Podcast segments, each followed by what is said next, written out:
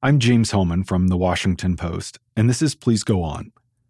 We're doing something different this week because Fred Hiatt, my boss, mentor, and friend, and the Post's editorial page editor for 22 years, died on Monday at age 66. Fred went into cardiac arrest the day before Thanksgiving as he was visiting family in New York. He never regained consciousness.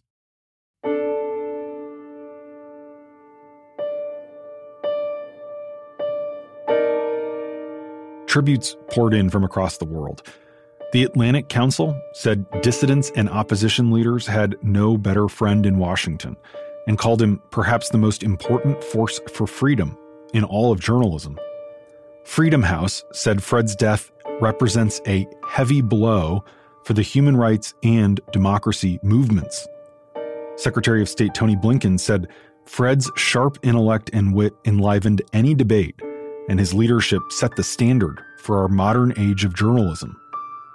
In a speech on the Senate floor, Majority Leader Chuck Schumer mourned Fred. He was a titan at the paper and in journalism for years. Fred was all these things and more. He was our captain, our compass, our conscience. He had a backbone of steel, but he was also the kindest and most decent man I've ever known. Over the next half hour, you're going to hear from a few post legends about what made Fred a singular figure in American civic life. Fred studied history at Harvard and wrote for The Crimson, where he met his wife, Margaret Shapiro, an accomplished journalist in her own right who's also spent her career here at the Post. Fred went to work for the Atlanta Journal and then the Washington Star. When that paper folded in 1981, the Post brought Fred aboard to cover Loudoun and Prince William counties in Virginia. He wrote about politics in Richmond for the Metro section, covered the Pentagon for the national staff, and then served as a foreign correspondent in Tokyo and Moscow, jointly running those bureaus with his wife, who goes by the nickname Pooh. In 1996, Fred joined the editorial board and became a columnist. And in the year 2000, he succeeded the late Meg Greenfield as editorial page editor. In the 22 years Fred oversaw opinions coverage, stretching from the dawn of the 9 11 era through the pandemic, his staff grew from a dozen to more than 80. The stable of writers he assembled stretches across the ideological spectrum, and journalists from Egypt, India, Turkey, Venezuela, Saudi Arabia, and several other countries who have been banned from domestic media are also now published in our Global Opinions section. At the Post, we are dedicated to providing a forum for a range of voices that can debate each other and have ideological diversity. You know, particularly if we can do that for people who are living in countries where the governments don't allow their own press to do it. The first person I wanted to talk with about Fred is Don Graham. As publisher of the Post from 1979 to 2000 and then chairman and CEO until 2013, he worked with some of the best editors in the history of newspapers. He hired Fred to be editorial page editor. And in an op ed this week, Don wrote that he's never known a better editor than Fred, nor a better person. Here's our conversation.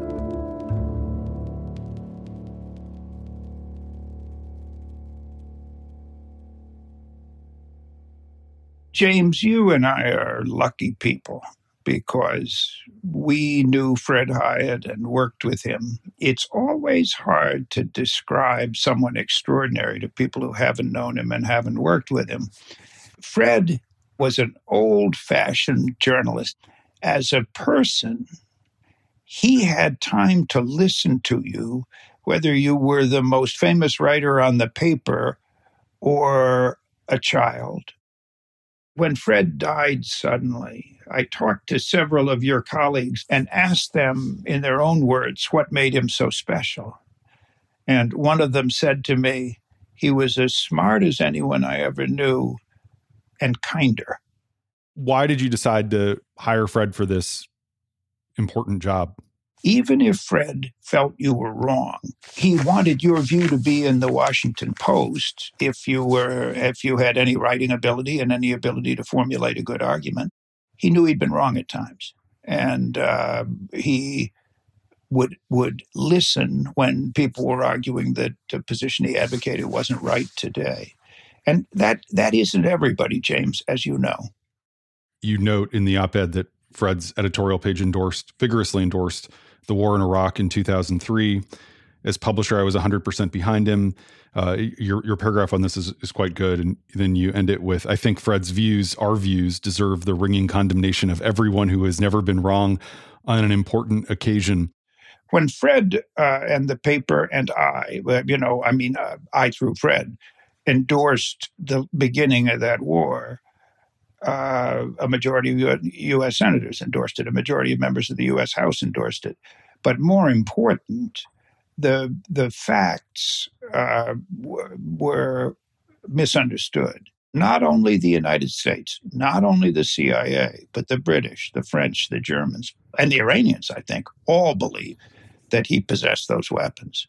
That was why we came to that conclusion. And all those governments were wrong, all those agencies were wrong, and we were wrong, and it had terrible consequences. You write that you fielded many telephone calls and requests for meetings from desperate ambassadors who knew the damage Fred was doing to their ruler's reputation in D.C. when he was taking on autocrats and uh, in in defending dissidents and human rights. Do you have any favorite stories that kind of capture the the essence of Fred as a as a journalist in that way? Fred was our correspondent in Russia for a time and got to know Boris Nemtsov and got to know the critics of Putin who were one after another being silenced and being punished viciously for their views. When Nemtsov got to come to the United States, he called on Fred to thank him. He advocated as strongly as anyone in the world for Aung San Suu Kyi in her heroic days when she was an opposition politician under house arrest and then jailed by the Burmese government. And when she came to Washington, she came to the Washington Post to thank Fred Hiatt. But he also advocated for a college student whose father had been thrown into a Chinese prison where she could not see him. She could not get official permission to visit her father ever. And Fred not only wrote several columns about her, he wrote a book about it. Fred, his great deputy Jackson Diehl, and the Post were a friend of the friendless these last 25 years.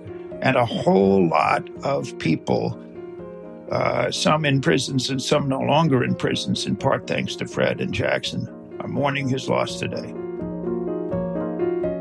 Don Graham, thank you so much. Thank you so much, James.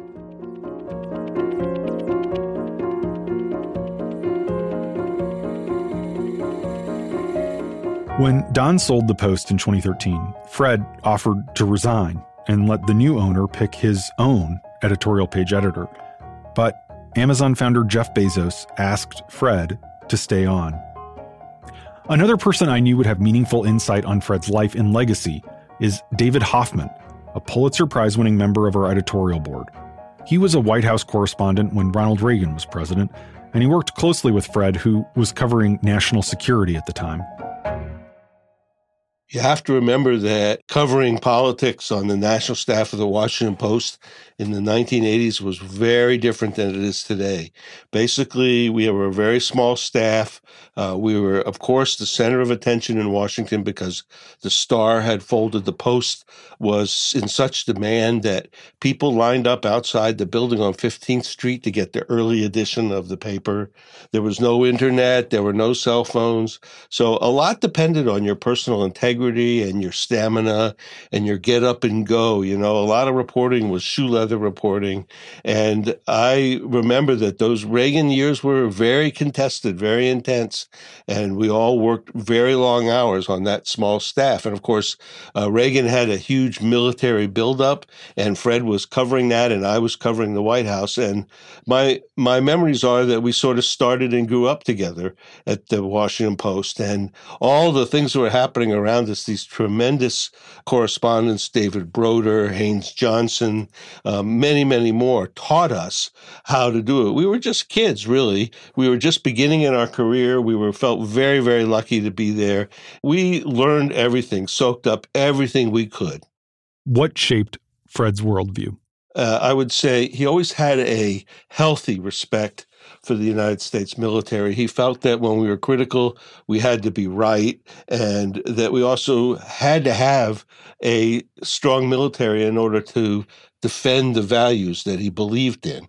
And I think that also after that, uh, Fred was sent to Tokyo with his wife, Pooh Shapiro, as a kind of a co-bureau chiefs thing. And then his next assignment was Moscow. And when Fred and Pooh arrived in Moscow, it was literally the moment of the Soviet collapse. And they saw all around them this incredible enthusiasm of a people striving to become a free market economy and democracy. And I think that you can't help um, having gone through something so tumultuous and so vibrant without it having uh, left a deep impression on you. And I know it did because I've talked to Fred about what he saw, and I was his successor in Moscow, and I saw much of the same thing in the 1990s. And what was that thing? It was, first of all, very, very clear to those who were there. If you actually saw it and touched it and listened to people's experiences, that the Soviet experiment had been a pretty miserable failure. And when it was over, the way which people desperately wanted to find a new system that would bring them prosperity, that would bring them freedom, was just palatable every day. And, you know, I oftentimes think that uh, it's important with someone like Fred, who has been so uh, robustly and justifiably saluted for his leadership of the editorial staff, it's important to ask, you know, where did he get his ideas from? And I think those ideas came from this tour in Moscow of four years in which he and Pooh were sort of like explorers. And they went out into the crumbling former Soviet Union or the this very first years of the new Russia to see what it was like you were the foreign editor for the Post before you came over to the editorial board. Where do you think we see most markedly the world being a little freer or people being a little freer today because of Fred's influence? For the past 15 years, um, despite Fred's influence, bad guys have hauled much of the world into the darkness of authoritarianism. There's been a huge backslide. It worried Fred terribly. He fought about it. He urged me to write about it. He wrote about it. He fought valiantly to try and expose some of these dark corners of the world, to try and persuade people that democracy was the right way to go. But there's been an awful lot of backsliding.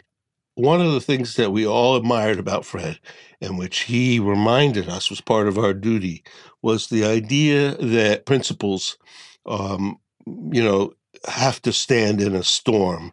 That uh, if somebody you admired or something that you thought was important um, was overturned, or if new facts came to light, that you should basically uh, approach even the things that you like the most with a really um, careful scrutiny and grounded in your principles. And I, I, think the case of Aung San Suu Kyi is a good example. We were extremely pained when the Rohingya Muslims were forced from their homes, when the Burmese army carried out this scorched earth, uh, really horrible uh, onslaught against them, forcing them to leave their country. And Aung San Suu Kyi would not renounce it. And Fred said, we have to stand by the principles that we once admired her for and ask, you know, what, what is happening.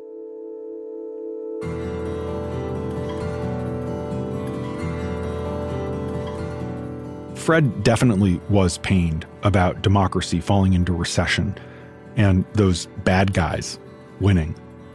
It is, I think, unquestionably true that when the United States doesn't stick up for the values that we, at our best, stand for, including democracy and free speech and freedom of expression and freedom of religion, uh, then bad guys in the world start to feel like they can do things and get away with it. And we have seen, as you say, more and more of that. Putin poisoning enemies in Britain and China kidnapping perceived enemies in Hong Kong and elsewhere.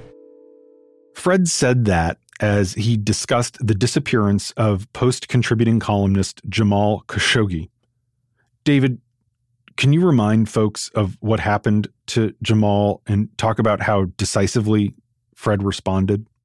Jamal Khashoggi was a Saudi commentator who joined our global opinions when it was growing. And the idea of global opinions was to give people around the world a platform and a place to express themselves. Oftentimes, because they didn't have one at home. And in his case, he felt very dearly about the importance of uh, Saudi Arabia that would be modern and open and, and a free society. He was passionate about his country.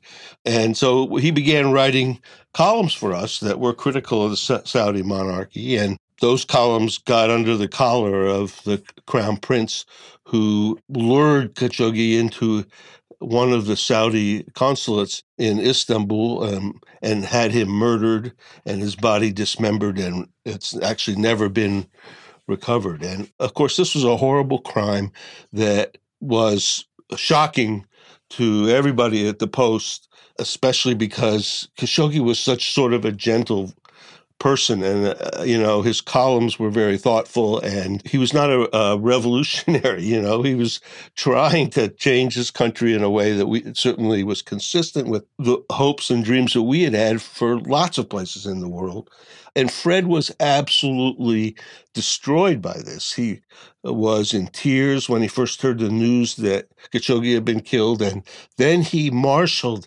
the forces of the Post to stay on the story and to hold the monarchy to account for this brutality. And we ran a page one day with a big white space where Khashoggi's column usually was to remind people that his voice had been silenced. That we wrote editorials demanding the truth about what had happened. And to this day, we don't have the full truth, but what we've learned is reprehensible. And I think that you saw in Fred's reaction the use of a free press and an open society to champion these values that he held so dear. And uh, in this case, it was also very personal, but it was also very universal.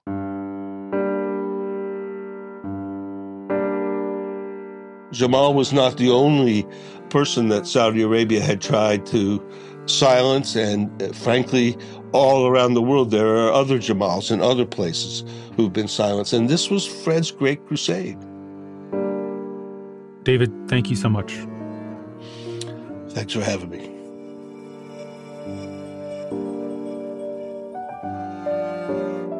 Fred wrote a column in November 2018, and his lead was unforgettable.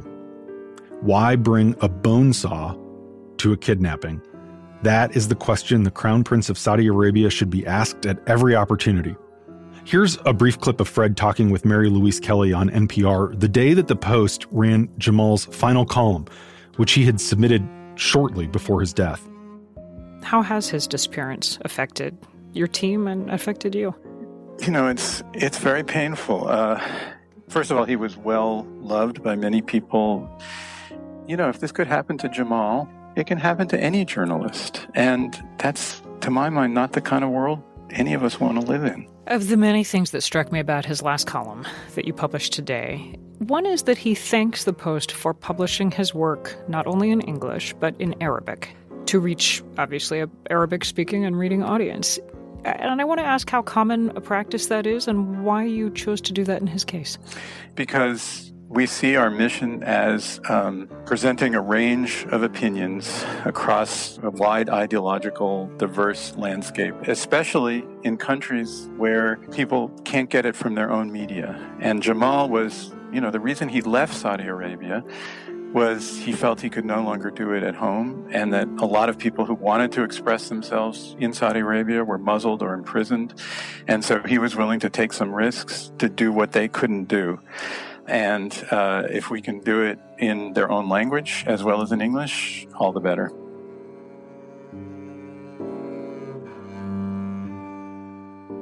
We'll be right back after a short break.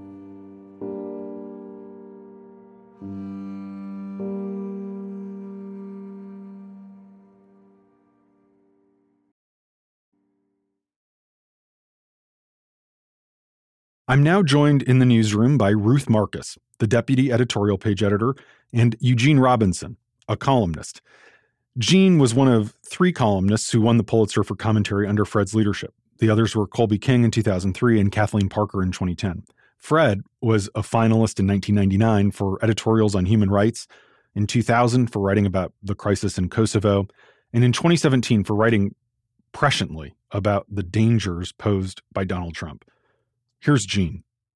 I met Fred at least 40 years ago. I might have met him once when he was still at the Star, but I certainly met him when he came over, when the Star folded, um, when he came to the Post. And um, like all of us in those days, he started uh, on the Metro staff, which was the biggest uh, staff uh, on the paper.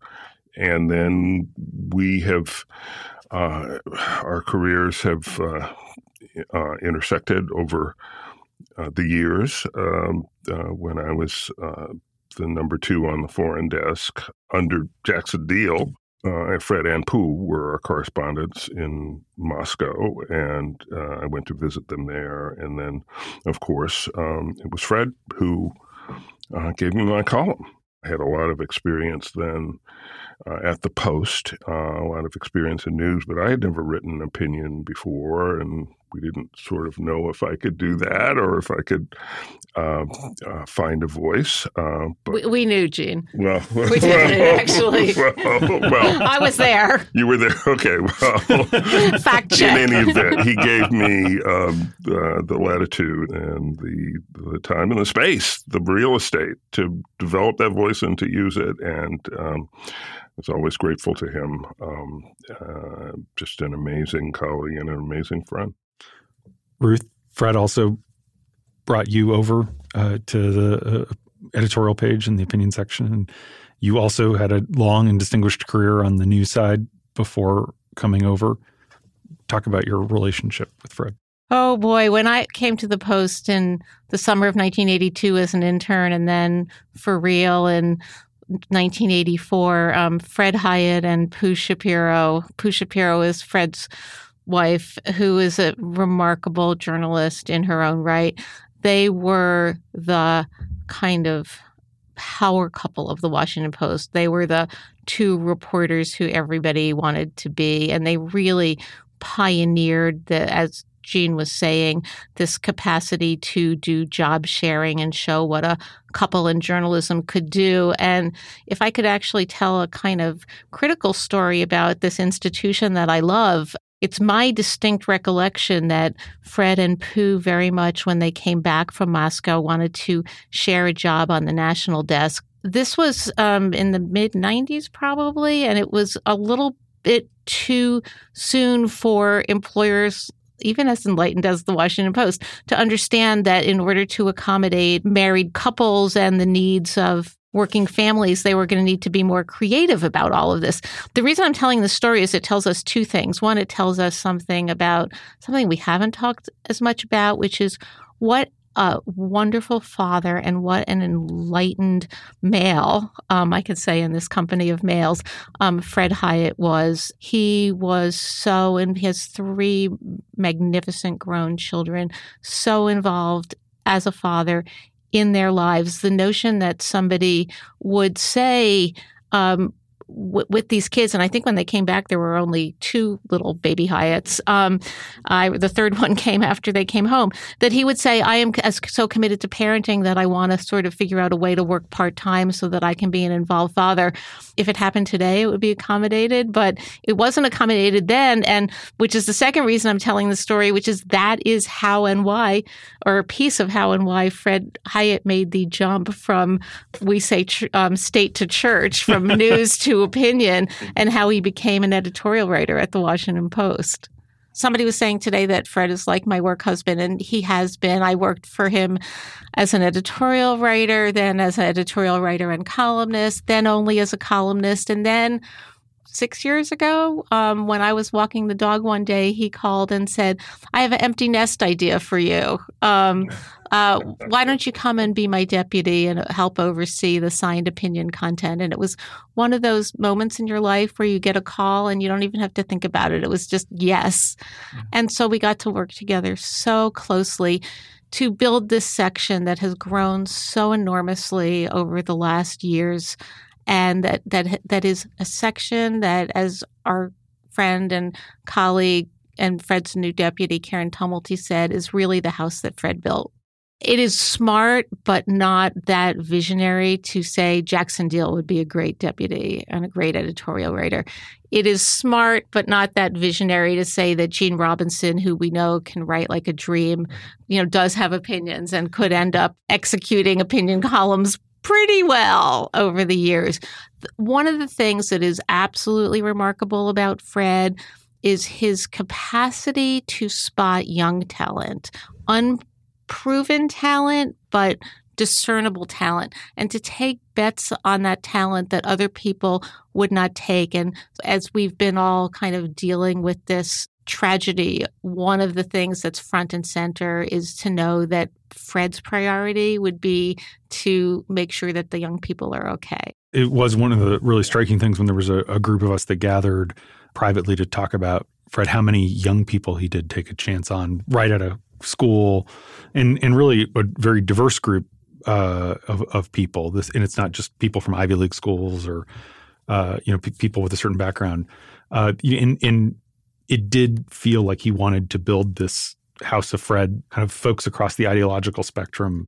I genuinely believe the Washington Post editorial pages are uniquely diverse. Fred had his sort of um, North Stars democracy, freedom, uh, human rights, things he deeply believed in, uh, and uh, that you saw reflected in our signed editorials.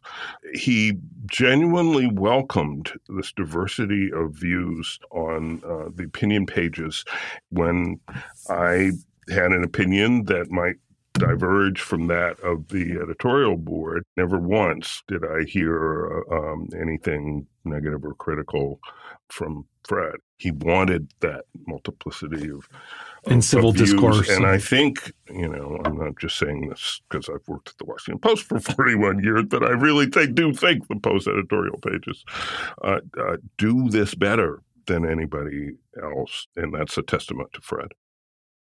The Post has had a lengthy and strong line of opinions, but it has also had at the same time a broad diversity of views. And that has gotten um, actually much more complicated over the years as the left of the Democratic Party has moved further left and as the right of the Republican Party has moved God knows where off the charts. And so this was a central challenge for Fred, one that he welcomed, so that we tried to find, and we did find in the aftermath and as Trump ran, and particularly after he was elected, Trump empathetic columnists. And Fred spent a lot of time patiently answering emails from readers who said, Now I've had it with so and so. I am canceling my, hereby canceling my subscription because I can't believe you printed this.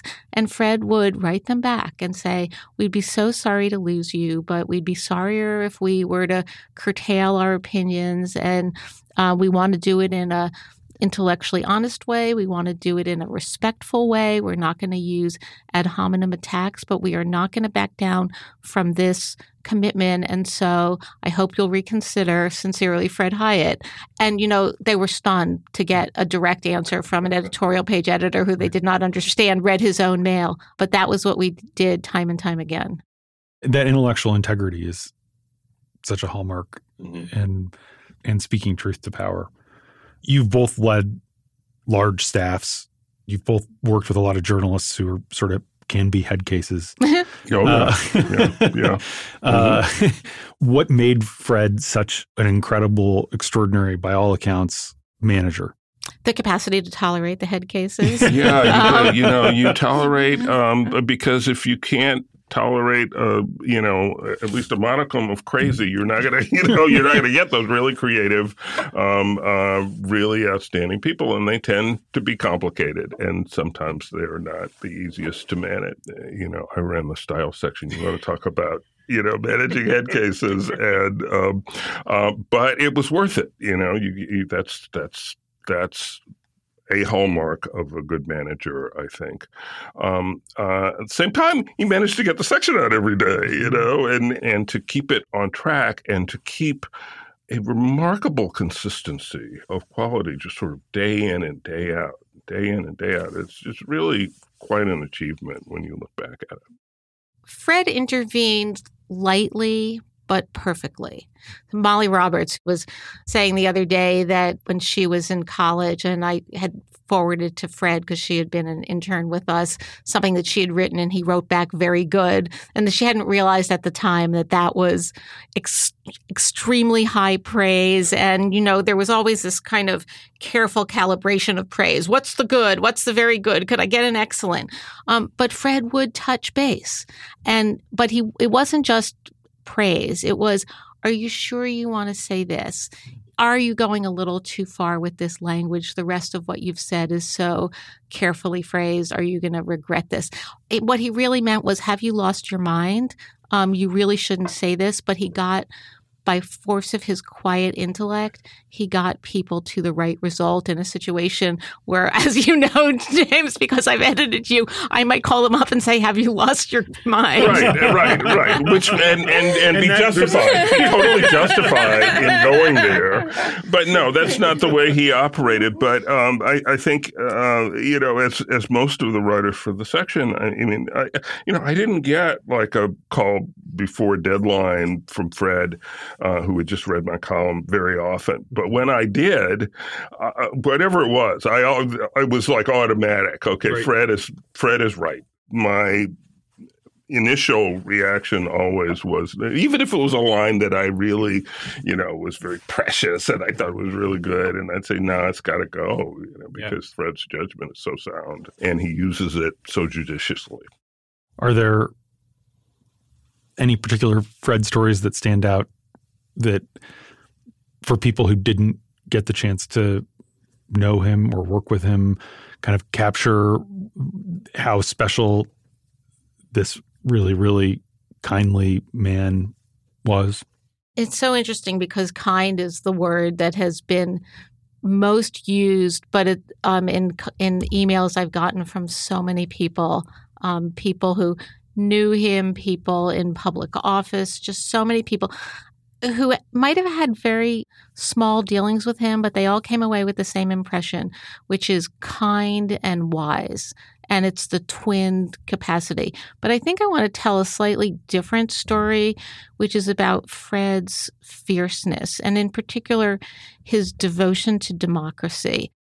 In the last years, as we have seen democracy under assault in America, Fred understood that this was an occasion for us as a institution, as a profession, for us as an editorial page and a section to rise to the defense of democracy. And he told us that nothing was more important than making certain that voting rights are adequately and fiercely protected.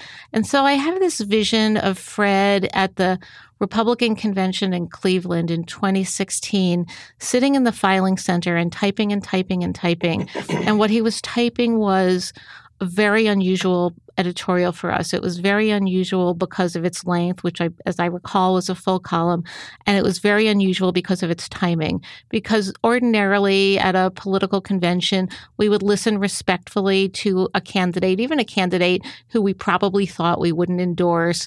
And we would write our judicious to use that word that actually is relevant in this area assessment of the candidate and then we would go on to listen to the other candidate from the other party and then deliberate and endorse this time fred made the decision early on to an unsigned editorial but it was written by fred and had the power and force of Fred's intellect to say that Donald Trump was, in our estimation, unfit to be president of the United States. And we were going to say this at length and we were going to say this early because we understood him probably not even adequately to be such a threat to the republic.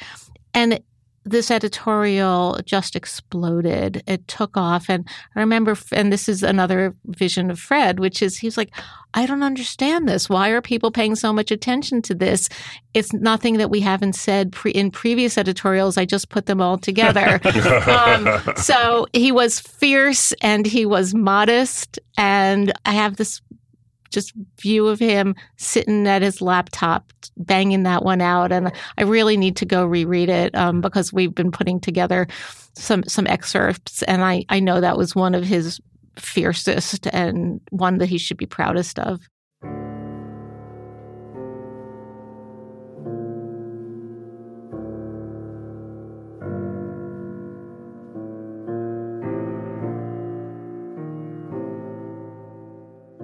Fred went on CNN's Reliable Sources back in October 2016 to explain his approach to these editorials that Ruth's talking about.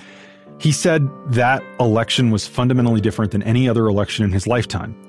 Fred was then asked by the host, Brian Stelter, whether he feared people would cancel their subscriptions or whether he worried that attacks on Trump might play into the then candidate's hands. Fred answered in a very Fred like way, and it offers a nice window into his approach toward editorial writing. I don't think it's my job to kind of think about what are the politics of what I do. We have an editorial board that's quite diverse ideologically. We're not on one team or the other. Uh, over the years, we've endorsed people from uh, both parties, and uh, our job is to give people the arguments as we see it and let them evaluate it. Well, Gene, I'd love for you to offer your final thought as we close this out he just really cared about people uh, and really cared about his staff and everybody. That's one reason everyone is so affected by his death is that he was involved in our lives and he was he was uh, important to us and our families and he was a great man. He was. Thank you, Gene. Thank you, Ruth. Thanks for giving us the opportunity Thanks to talk so much, about James. him. Yeah.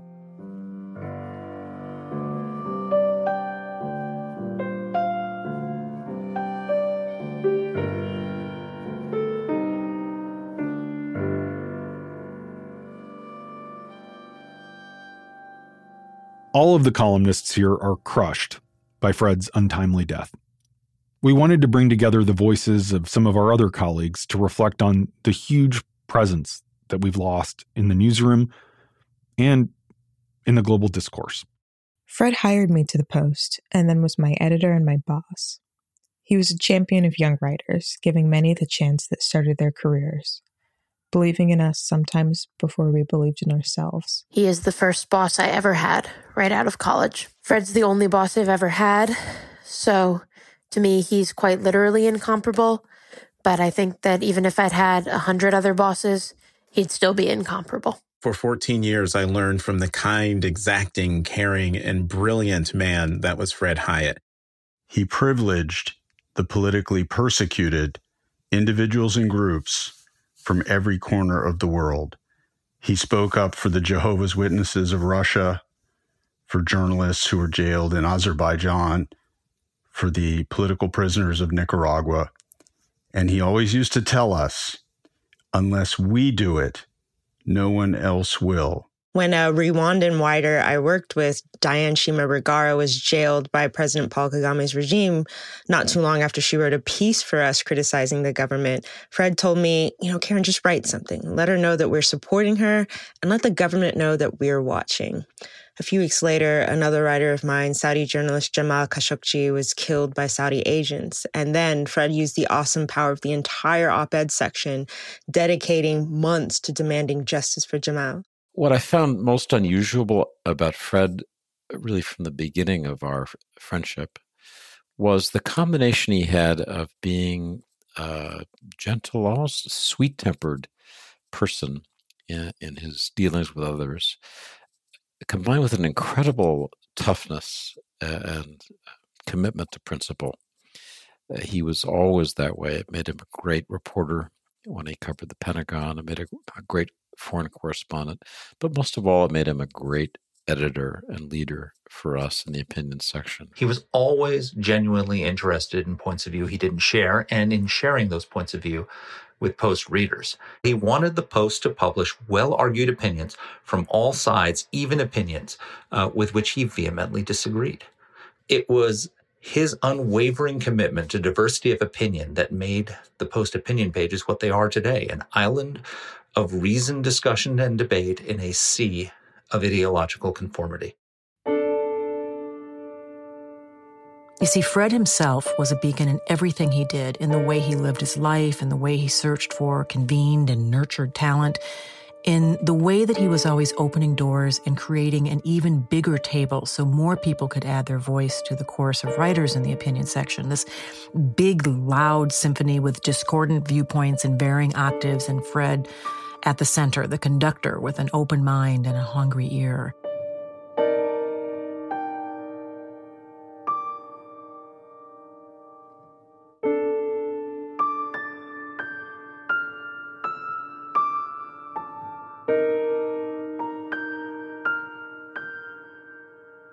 As we wrap up, I have a vivid image in my mind, seared in my mind, now of Fred smiling and waving goodbye at the end of all our staff meetings over Zoom during the pandemic. As a gift for the holidays, I was going to give Fred an Enes Kanter jersey. Fred grew up in Boston, and Kanter is a center for the Celtics. He's been an outspoken advocate for human rights for years, criticizing the government in Turkey, where he grew up, which prompted Turkish authorities to seek his arrest.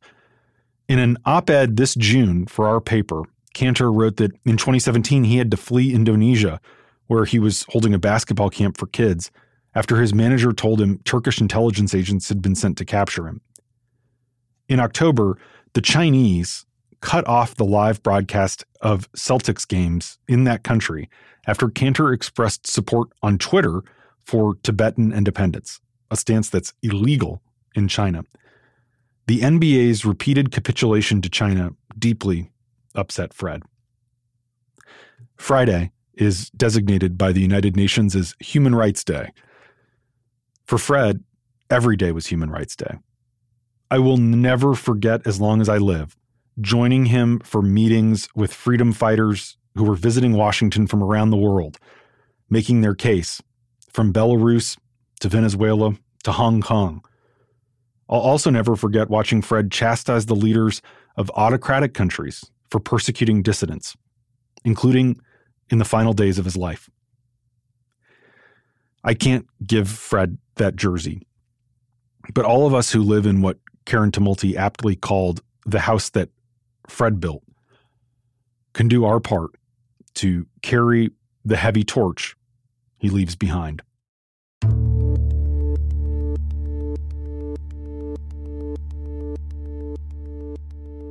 Please Go On is produced by Julie Depenbrock with editing from Allison Michaels, Renita Jablonski, Karen Tumulty, and Ruth Marcus.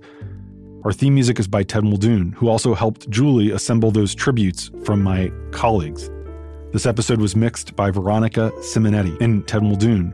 I'd be remiss if I didn't note here in the credits that this whole podcast was Fred's brainchild. He was its biggest champion and heavily engaged in our weekly production process. It was his idea to elevate new and diverse voices here, from young Afghan women like Shabana Basij Rasikh to the queer author Maia Kobabe, to Deb Haaland, the first Native American cabinet secretary. Our show notes include links to a collection of Fred's columns, his obituary, and additional tributes from the editorial board and several other columnists. On behalf of everyone at the Post, our hearts go out to Fred's widow, Pooh, who remains our valued colleague at the paper, as well as their three children, Alexandra, Joseph, and Nathaniel, and their beloved granddaughter. I'm James Hohmann. Thanks for listening.